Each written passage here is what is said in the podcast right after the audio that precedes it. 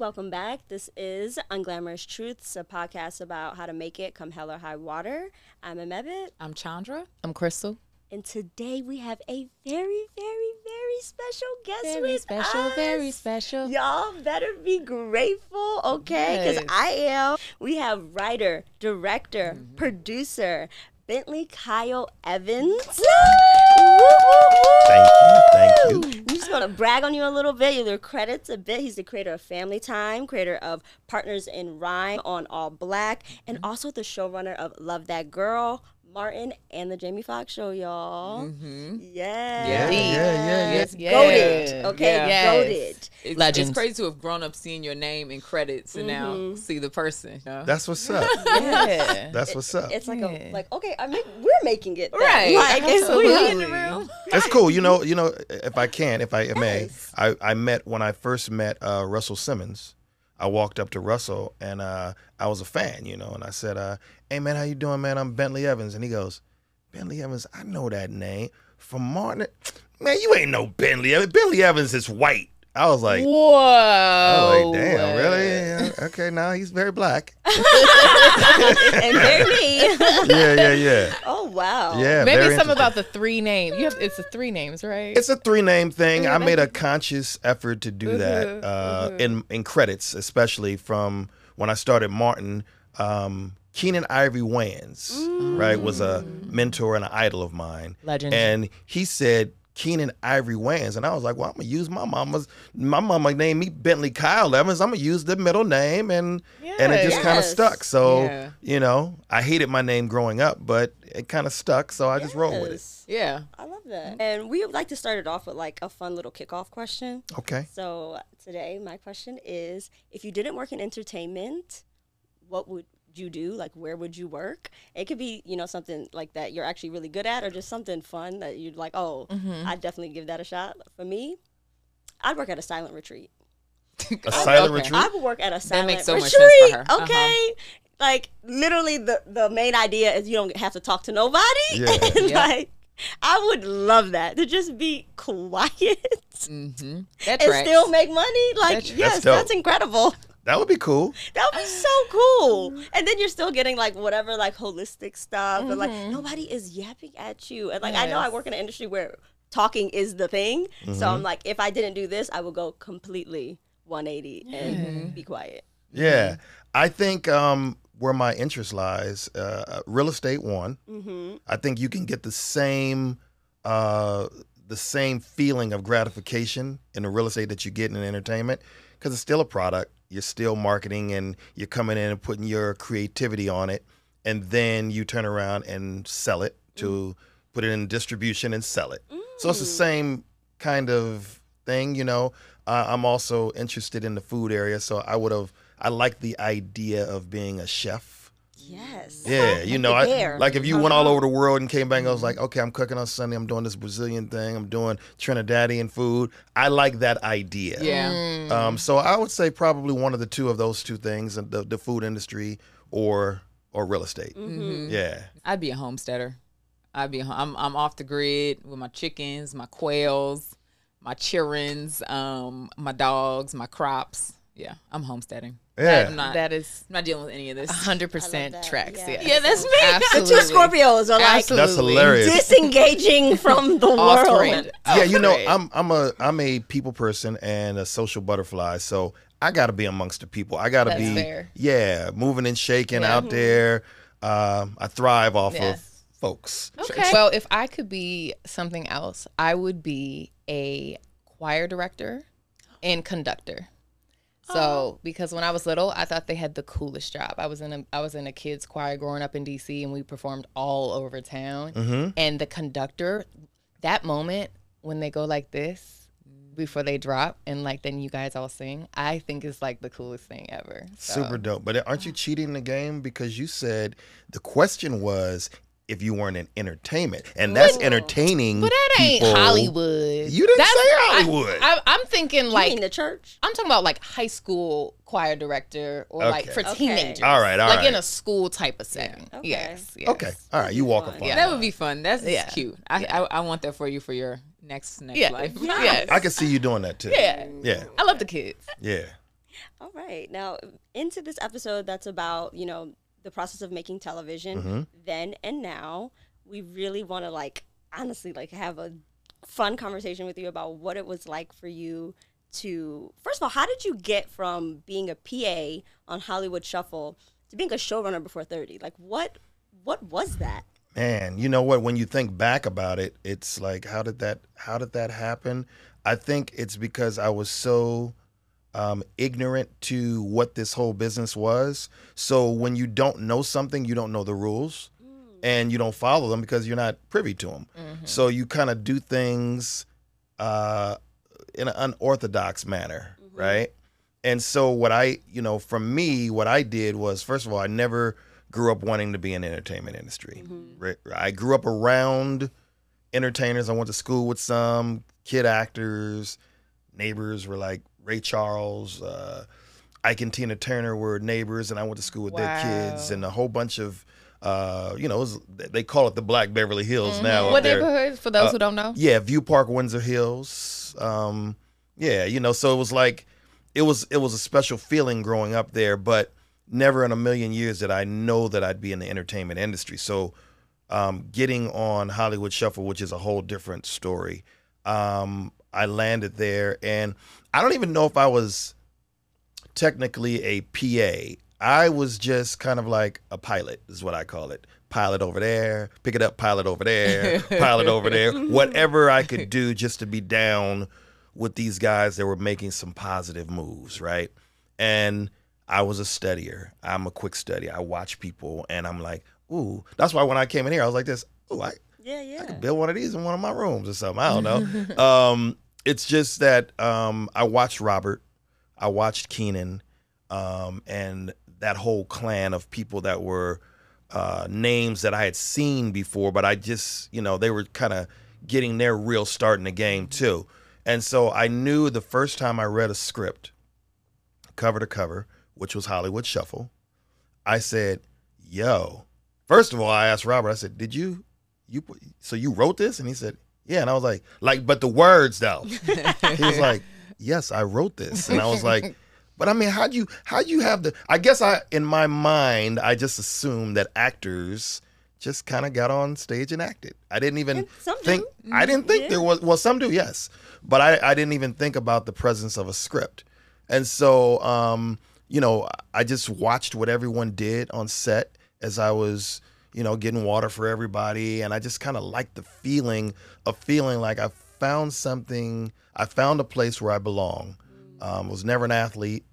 I'm 6'5", but I was never an athlete. Right? And everybody was like, man, I want you on my team, until they got me on their team. And they was like, yeah, I don't know about the next game. We probably gonna go a different direction. Right. But being first pick and then not. Yeah. You know what I mean? So I was just a quick study, and I was like, if I can just watch what everyone does, and I watched and adored Robert, and whatever they were doing, and these sketches is what, it's pretty much what they were doing is what everybody's doing on TikTok now, sketches basically. Yeah. And I just watched and watched and watched, and then I realized that the key to this business is all about relationships, 100%. Talent is second, unfortunately, right? Because it's a lot of very talented people in the game right now, or that are in the world right now, that will never be able to showcase their talents and get it to the world because they just don't have the opportunities. But I just knew that this is where I belonged, and this is what I want to do, and how do I get into the next realm of my career? Well, I got a little bit of advice from Robert. I told him, hey, you write scripts. I want to write scripts. And he was like, slow down, buddy. Hold on. That's what I do. You just do what you do. And I'm like, yeah, but what is that? So basically he told me, if you want to write and you want to produce and you want to be a director like me, you should start out acting. And I was like, I'm not really interested in doing that. Why do you say that? And he was like, well, I think you should start out as an actor, because what happens is you get to get on different people's sets and you start to see the different varieties of genres that are out there. And you start meeting producers, you start meeting writers, other fellow actors, and that becomes your world. You become entrenched with it, and there's no prerequisite to becoming an actor. Mm-hmm. You know, you could be an actor at 3 days old in a Pampers commercial. Yeah. You know what I mean? So there's no prerequisite to it. So I said, okay, so how do I do that? And he goes, I can't give you the step-by-step on that. You got to figure that out on your own. But just hang out on this Hollywood Shuffle set and go through the experience with me, and you'll start to, it'll blossom. Mm-hmm. And I worked for him for free for about 2 years. Never received a dime. Wow. My parents thought I was absolutely out of my mind, and I was on a pipe dream, and that was in the height of crack cocaine. And they thought, your mom was at this point just saw the crack boy. No, I don't know if they thought I was on crack. I was like, is this nigga crazy? What's he talking about? Smoking. Yeah, so you know, so to make the, you know, to expedite the story, it's just like basically going from that to meeting a lot of key people in my life that really were the connectors that got me to where I needed to be. And I can give you some of those if you want to hear them. But bottom line is, once I met Martin Lawrence and we became fast friends, he was new in town, didn't know anybody out here, holidays. I'm like, yo, my mom and them cooking, why don't you come to the crib, you know? Mm-hmm. And we become buddies. And then when the Martin Show, the first talks about the Martin Show started happening, he started telling me about it. And I said, okay, well, you know, if you ever want to hook your boy up, you know, if it happens, you know, I want to be in that writer's room. And he was like, come on, bro, that's not how it works. That ain't what we do. Mm. You know, that's the white boys gig, right? Oh. That's what he said. Wow. He said, come on, Ben, that's what the white boys do. You know how that go. And I was like, yeah, but no, I want to be in that writer's room. I want to figure that out. And he was like, you know, Ben, I think you should concentrate on one of these roles. We got this Tommy and Cole role. You might want to read for. And I was like, no, man, I really want to write, and I'll show you. So he was shooting House Party 2 at the time. Mm-hmm. And I went down to the set, and I took a stack of scripts that I had already written, because preparation meets opportunity, meets success, right? Yeah. Yes. So I was already prepared. I didn't even know this was going to happen, but I had a stack of scripts that I had written over the year or two. And I took him a bunch of scripts and said, I don't write, huh? Mm-hmm. Take a read at one of these and just see what you think. So the next day, I get a call from him early in the morning. He says, yeah, man, come out to my house. I want to talk to you. So I shoot out to his place. He's in a little small apartment, no furniture. We sit on the floor. And he says, yo, man, I'm so impressed. I had no idea. You right. I said, yeah. He goes, man, I never knew another black man that could write like this. And at the time, I think I'm 23, something like that. And he was like, yo, man, whatever I do, you got to be my writer. And I was like, okay. I'm telling you, I'm green to the business. Yeah. Mm-hmm. And so he takes me to a couple of meetings at HBO, and I do remember one time they said, Martin, you could come on in. Your friend can have a seat here in the waiting room. Would you like some water, sir? And I was like, yeah, I'll take the water. And he was like, no, he don't want no water. He's coming in with me. And I was like, that's a real one, yeah. Okay. A real one. Yeah, but at the time, I'm so dumb and so green, I don't even realize what he's doing. So I said, nah, man, you know, don't mess up your shit. And he was like this. Basically, he looked at me like, shut up, right, and just roll with me. Okay. So I go in this meeting, and I'm seeing these executives for the first time, and these writers and stuff like that. And Martin says, yeah, you know, this is my writer. And they were like, oh, yeah? They ripped me apart, straight up. What did they do? They were like this, oh, yeah, you're a writer, huh? What do you write? And I was like, well, you know, Keenan and them talking about, let me get a sketch on In Living Color. You know, I got a couple of things that I want to do. And they were like this. No, we don't think that you have the credits to be a writer. Tell us something else. I'm making up stuff. I'm so uncomfortable.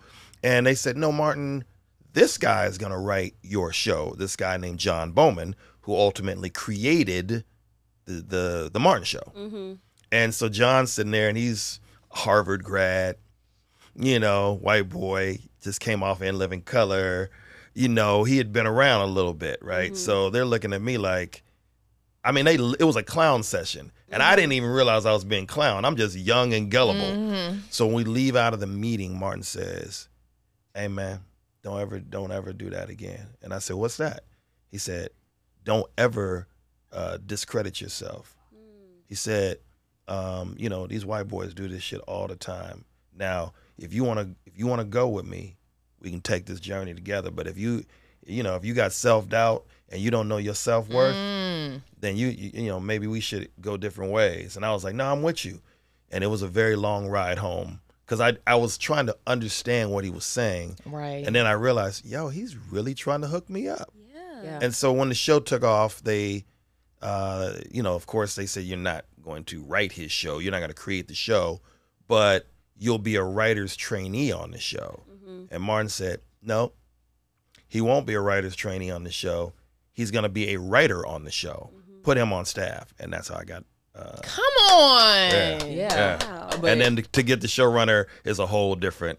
That's a longer story. But what a tremendous thing to step into at 23, to have somebody be like, "You need to know yourself. You need to not have self-doubt as we move." Because in those early 20s, that's all you really have is a bag of self-doubt. You know? I was scared. I mean, I was like looking at him like, what kind of person are you? Yeah.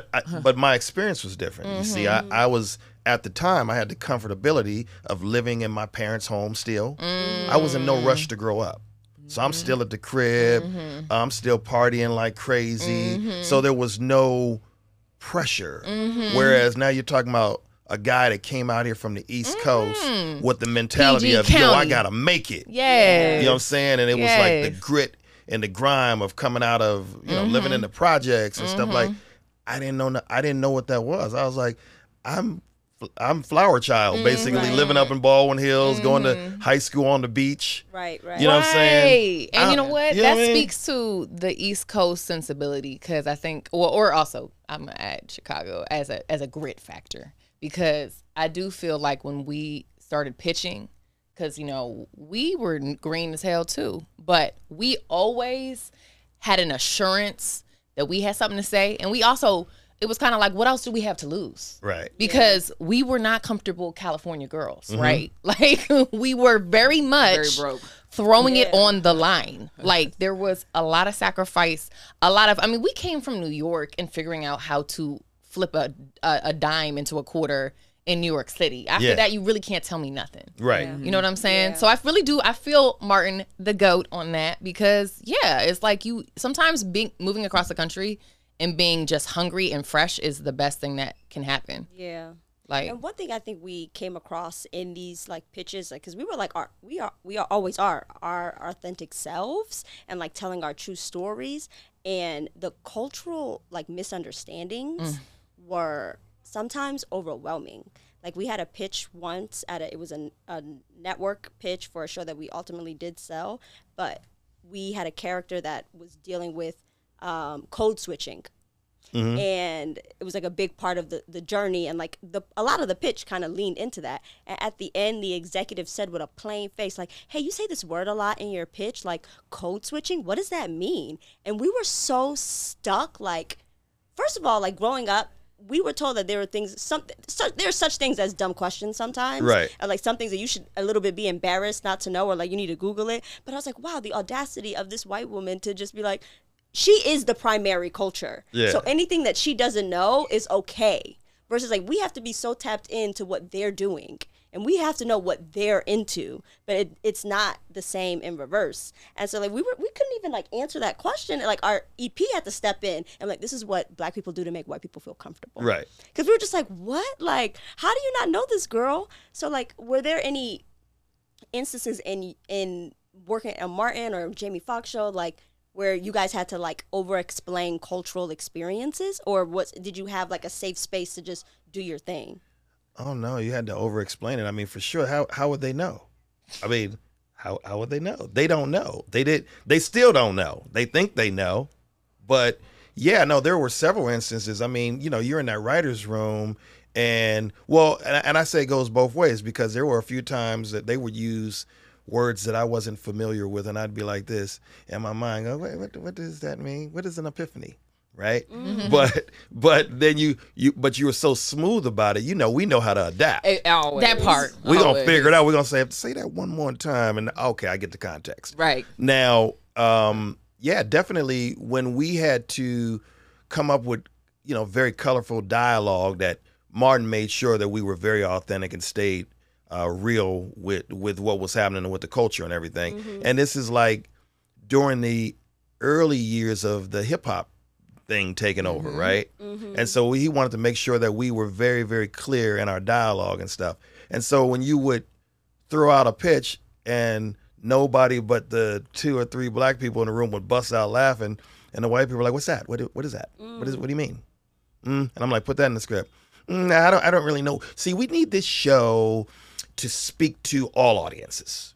And I'm going, yeah. But I mean, we also wanted to speak to our audience. And it was like always that argument. Or if you had a character like Shaneneh, mm-hmm. right?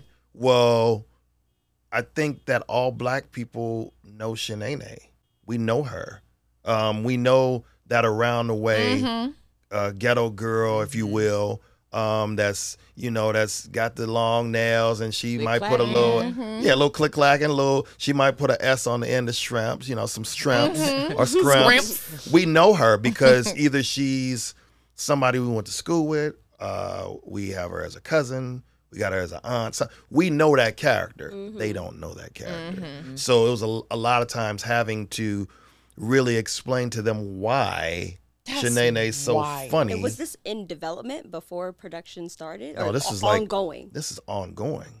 Which is so crazy because I feel like you're really a warrior for that, because the Out's external product is so iconic for being so black and so authentic and so beloved. Mm-hmm. So the fact that you were having these dumbass wars in the rooms when, like, I couldn't tell from watching. I feel like black people probably they gave y'all like a whole black writer's room. Yeah, just run with it. No, when we started, when we started the Martin show, I think there were 8 writers, and no, there were 9 writers, and 3 of us in that first season were black.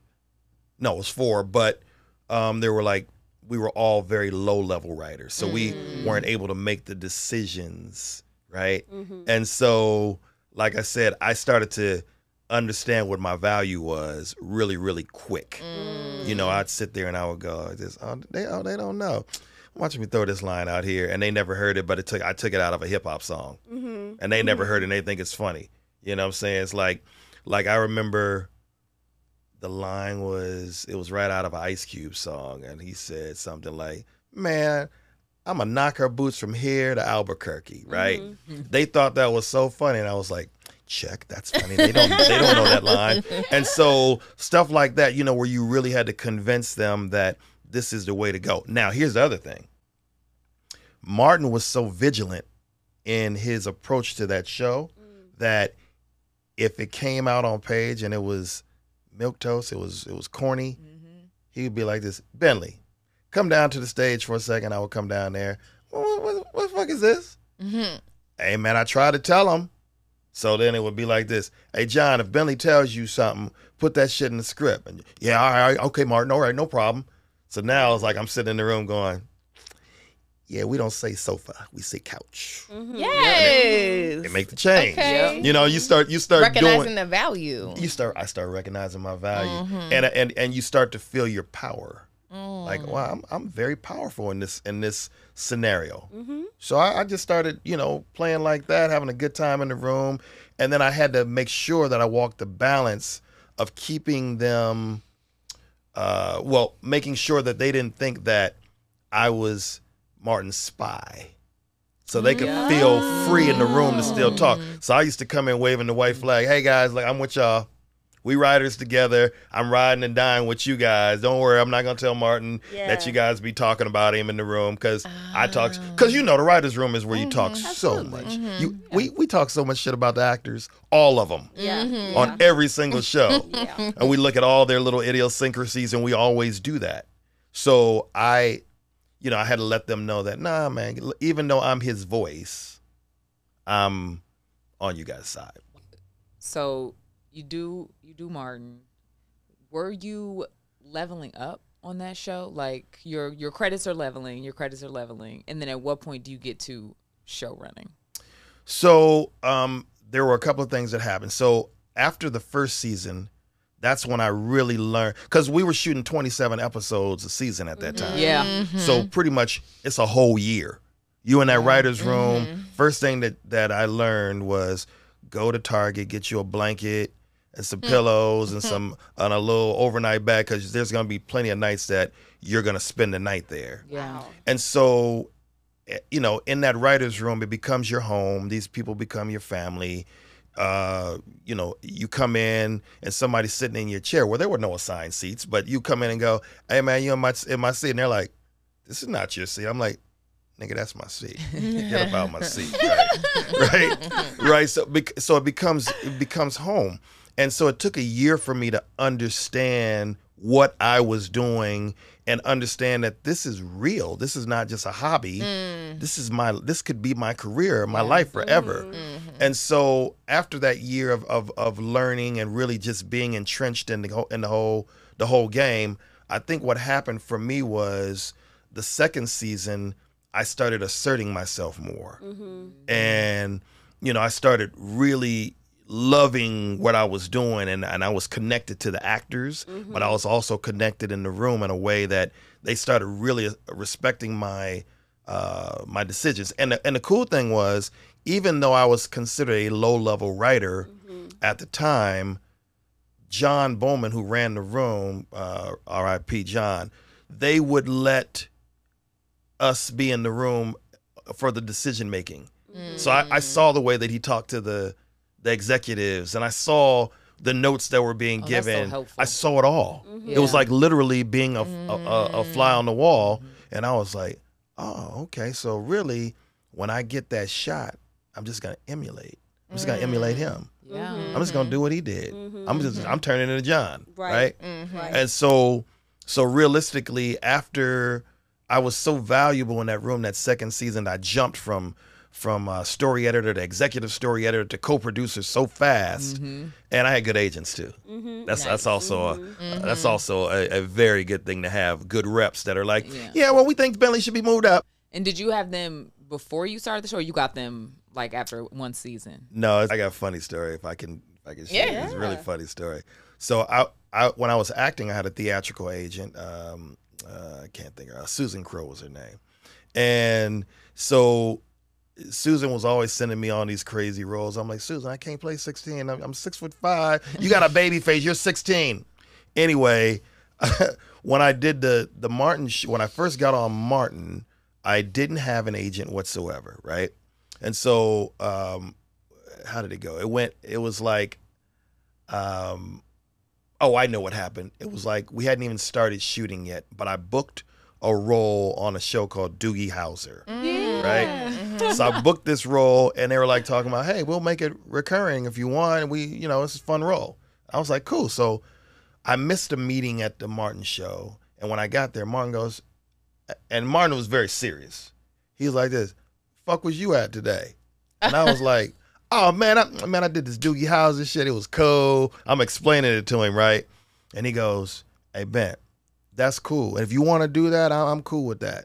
But if you want to do this, I'm gonna need you here. So you kind of got to make a decision, like, you know, what's it gonna be? And I'm thinking he's hating, but he was basically helping me define what the rest of my life would be. And he was in that moment, and he was saying, you got to decide whether you want to do that or whether you want to take a career in doing this.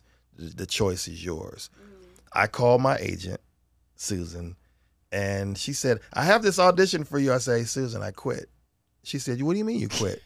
I said, I quit as an actor. I'm no longer an actor. She cried. Oh. She was like, how could you do this to me? And I was like, she was like, I got stuff set up for you. I said, I know, Susan, but I have to make a decision. And then she said, well, damn, you could at least let me negotiate your deal.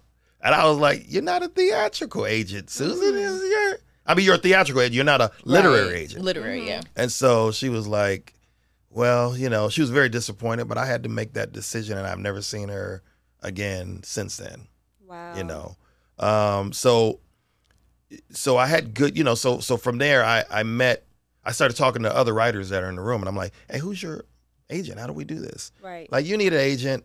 I'm going to hook you up with this other lady. I started with this small agency called The Right Concept, which was a cool little boutique agency. Mm-hmm. And I did that, and then I had a family friend who worked for Mike Ovitz at CAA. Now, Mike Ovitz basically owned the entertainment industry at that time. And so she said, I can get you a meeting with Mike. I said, well, Mike Ovitz? She was like, yeah. So when I go in Mike Ovitz's office, he's on the phone. He never looks at me. He's on the. He never looked up at me. And she said, this is the guy I was telling you about. He waved his hand like, yeah, yeah, yeah. And so he hangs up the phone. He never looked at me. He said, get him an agent. And that's how I got into CAA. And I was there for 15 years. But I digress in the story. I had good reps. CAA was the biggest agency in Hollywood at the time. Wow. Yeah. So I was good. So that helped me kind of escalate through the minutia and get to the next level of the game. Right. Right. So by season 3, well, you know, Martin was rocking and rolling. We're a hit show. He's not getting along with a lot of showrunners and different people that they had coming through. And so I get a phone call, and I'm thinking I'm getting fired. I really thought I was getting fired. And they were like, can you come to HBO in Century City? We need to talk to you. And I'm like, here we go. All good things come to an end. And so I go into this meeting, and Chris Albrecht, who was running HBO, and they're the production company for Martin. Chris says, hey, man, I need something from you. And I said, what's that? He said, do you think you're in a position to run the show? Woo! Wow. Come on. Third season. I said, what? He said, do you think that you Don't let that imposter syndrome come in. Right, exactly. And I was like, yeah. Yeah, of course. I mean, yeah. So he was like, well, you know, we're getting ready to start season 4, and we would like it very much if you could do that. And he said, but here's the thing. You're not going to like the next part of the conversation. I said, okay, what's the next part of the conversation? He says, I'm not going to pay you. I knew it. Yeah. I knew it. Yeah. I knew it. I'm sitting here holding my breath because I know I'm like, money. Come on. Yep. What? Yep.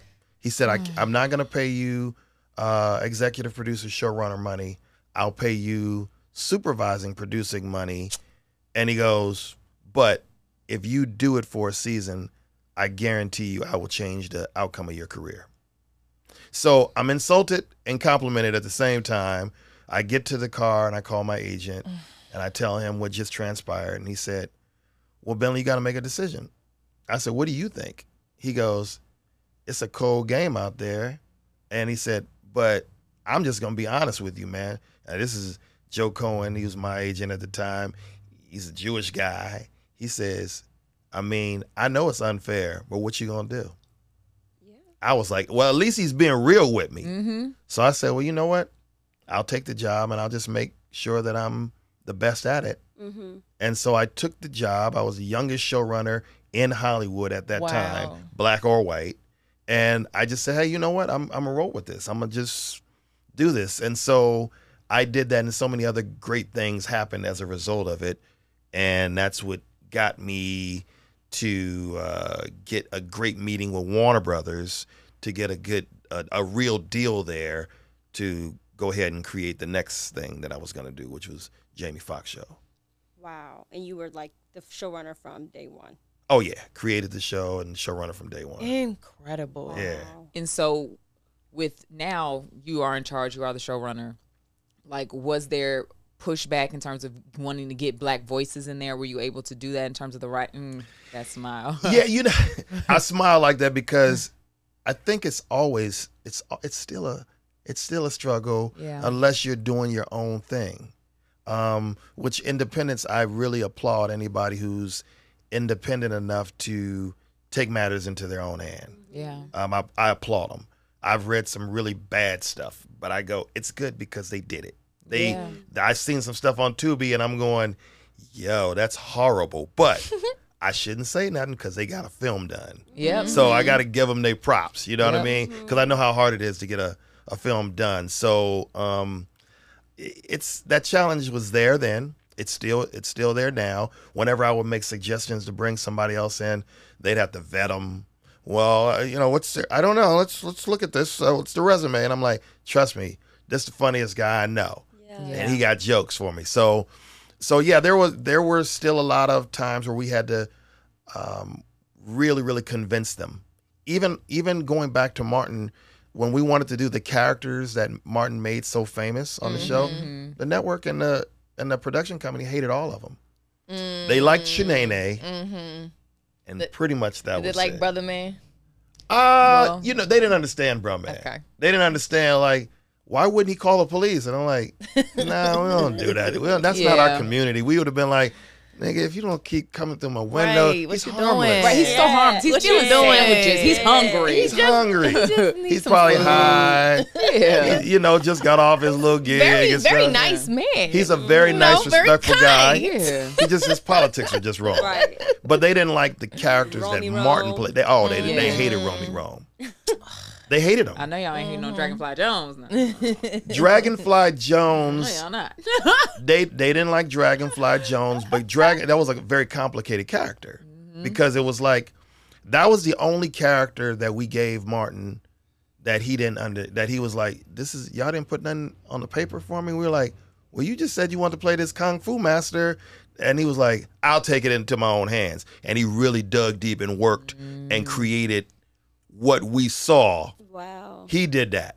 Mm-hmm. He did that. All that ad lib stuff. It was so funny that, I mean, literally, I almost got kicked off stage. I'm laughing uncontrollably because I'm going, but I'm also looking at the brilliance in this man who's 20-something years old, that's digging deep, that's finding these moments that would define what this show was. Culture. Period. Yeah. Straight up. And really made those networks what it was. Yes. It elevated Fox to what it was. And I feel like after, you know, Martin, Jamie Foxx Show, like Living Single, all the black shows, they really just turned their backs on black television once they kind of garnered that audience. They did. That's what they do. You know, it's like when you go back and look at the history of television, NBC, CBS especially, and ABC. Those were the only three networks. And with CBS, they did a sitcom, I believe, called Beulah. And it started with Hattie McDaniels playing Beulah, but then they changed the actress. But that was like the first sitcom on television, right? And it's what built CBS. They had taken it from a radio show and put it on TV. So they've always started with us. Amos and Andy, you know, I'm sure you guys know about that, where some people are ashamed of Amos and Andy, but I thought it was brilliant because it was what we had at that time. Yeah. Mm-hmm. And it was what we could do at that time. And so you can't get mad at a step and fetch it at that time that was making a living. Yeah. He was considered a coon by our own people, but that's what we do to each other. We tear each other down. We don't build each other up. You know what I mean? It's unfortunate, but we don't. And the thing about it is, it was just what they had to deal with at the time. Yeah. They just didn't have the resources to do other things. Well, yeah, and there's no advocate in charge either. There's no black face making the decisions at that time that could be like, hey, we ain't gonna have this man do that. You know? Yeah, there was no rules. We're gonna stop the bug eyes. Yeah. There you go. Yeah. I mean, it's really wild to me. I think we all know this fact, but you know, I learned this in the last few years about the Living Single trajectory of like it establishing the network, and then they went and made Friends, and that became the, you know, mainstream. All the white people were like, oh, we love Friends, ha ha ha, we there for you. But literally the creators of that said, oh, that was Living Single. That literally is Living Single. It is. Just made it white. No, it literally. Really is. It really is. I mean, the way that they did Yvette Lee Bowser, she was Yvette Lee at the time when she created that show. They wouldn't even let her executive produce and showrun that show. It was her creation, but they wouldn't let her do it the first season. They made her change the name. I forgot what it was called before it was Living Single, but they were trying to control the narrative. And she was like, nah, you guys got to let me do my thing. Fortunately for her, second season, she came in, show ran it, and it became a hit. But that's exactly what they built Friends off of. But that's what they've been doing from the beginning. We are, people of color are the people that move the needle. We buy the the products that they're advertising. We're the ones that spend the most money out of any other race out there. And so they take advantage of that, and then they go, okay, now we've built an audience off of them. Now let's slide more mainstream stuff in there so that now our audience will come in, and we got it from here, pal. So, but you know what though? I'll add. That's the info. Yeah. We got it from here. But it's not just about the consumers, it's the creators. Because it's like, we got the fucking sauce. Yes. Like, we are the talent. So it's not just about manipulating consumer markets. It's like, no, y'all are the purists. Y'all bring what needs to be brung, and then we're gonna sprinkle some salt on it. And we're gonna sprinkle some salt on it, and then you find out that the Nielsen ratings, the way that they rate everything, how can that be fair? When I'll ask the three of you guys. You guys know anybody who has a Nielsen box? No. You ever met anybody? Yeah. You used to. You had to be selective. You have to be selective. In the middle of the country most of the time. Yes. Shut up. Yes. That's a real box. That's a real box. I thought it was every television. No. As a child, I would ask my parents all the time, can we be these people? I want to be part of the people rating, and they were like, well, don't worry like that. In my life, I've been alive five decades, right? I think I've met two people in that time that I've heard of say, yeah, we were a Nielsen family when we were growing up, right? I want to meet these people. What? Exactly. So what that says is, when you think about it, it's like, so they're basically saying one household represents maybe 10,000 people. They're watching patterns. And these are all white people, because you don't know nobody who had one. They're in Ohio somewhere. So this is all based. Thank you. Yeah. So I'll tell you guys a really fun, I'll share this funny story with you, that when we did the Jamie Foxx show, so what they used to do is, once you did a pilot, they would test it with an audience. And so we did a Jamie Foxx show. They tested our show with an audience, and it was black and white. You know, it was mixed gender, the whole 9 yards, right? And we tested so high. No one ever talks about this because they swept it under. We were the highest tested pilot in Warner Brothers history. Whoa. Wow. I'm going to say that again. We were the highest tested pilot in Warner Brothers history. So it tested so crazy that they said, we got to do a retest. Of course. Of course. That's the white way. Right. Of course. Y'all can't be the best. No. Y'all on steroids. We gotta check it. Count the votes. Now, mind you, Seinfeld's already on the air. Friends is on the air, and they're shooting on the same lot as us. So many others. Suddenly Susan with Brooke Shields and all these other shows. And we tested the highest, right? So now, when they do the retest, they never gave us the results. They just picked the show up. Yeah, but they never gave us the results. Yeah. They picked the show up, and we go do our 100 episodes. But I guess the point that I'm making is that the testing system was like, it was like, you can't trust it now, because if we know the results of what it was, how can we ever trust the Nielsen ratings to tell the truth? How do we know that the Jamie Foxx show is not bigger than Friends? Right? We'll never know. Yeah, you can never know. Yeah, so. The advertising dollars go to Friends, and their creators make more money than I did, and the rest is history.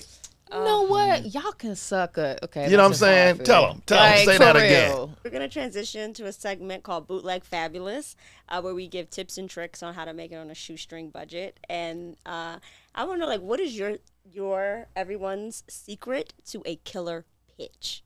For me, it's my intro and wrap-up. I got that on lock. Like, I'm going to make you fall in love with me. So it doesn't matter whatever I say in between this intro and this wrap up. You don't agree with it, you're like, I want to fuck with her. Like, I want to be in business with her. And we can work out those kinks of the things I don't agree with later. Yeah. Mine is just, you got to make it relatable to you. So even if you got to lie and say that this is a real story that happened to you. Yeah.